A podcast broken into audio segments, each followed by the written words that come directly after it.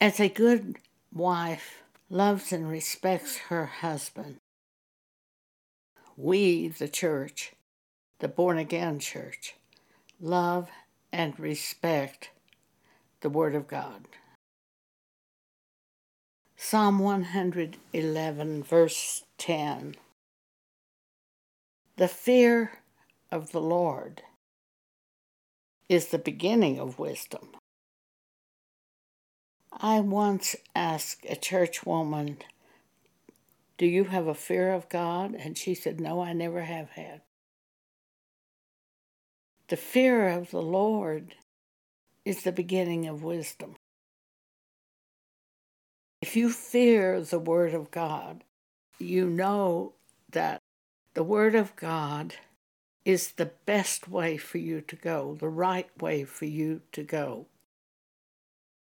When you have the Word of God, you really have everything. And you know that if you were to go an opposite way from what God has said, great harm could come upon you. So you have a built in reverence for the Word of God.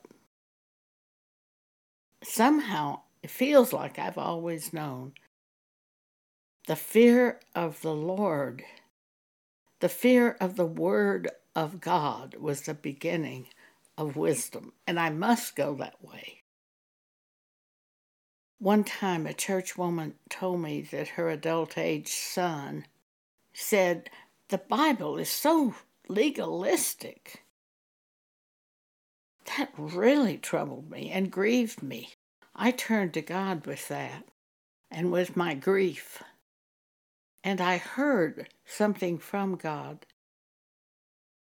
The people of the world want to be free to sin. They want to be approved in their sin. But the people of God, the born again people, want to be free from sin. There's a big difference between wanting to be free to sin and wanting to be free from sin.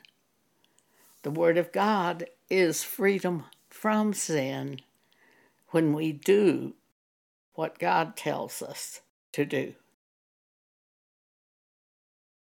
Thank you for allowing me to share with you today.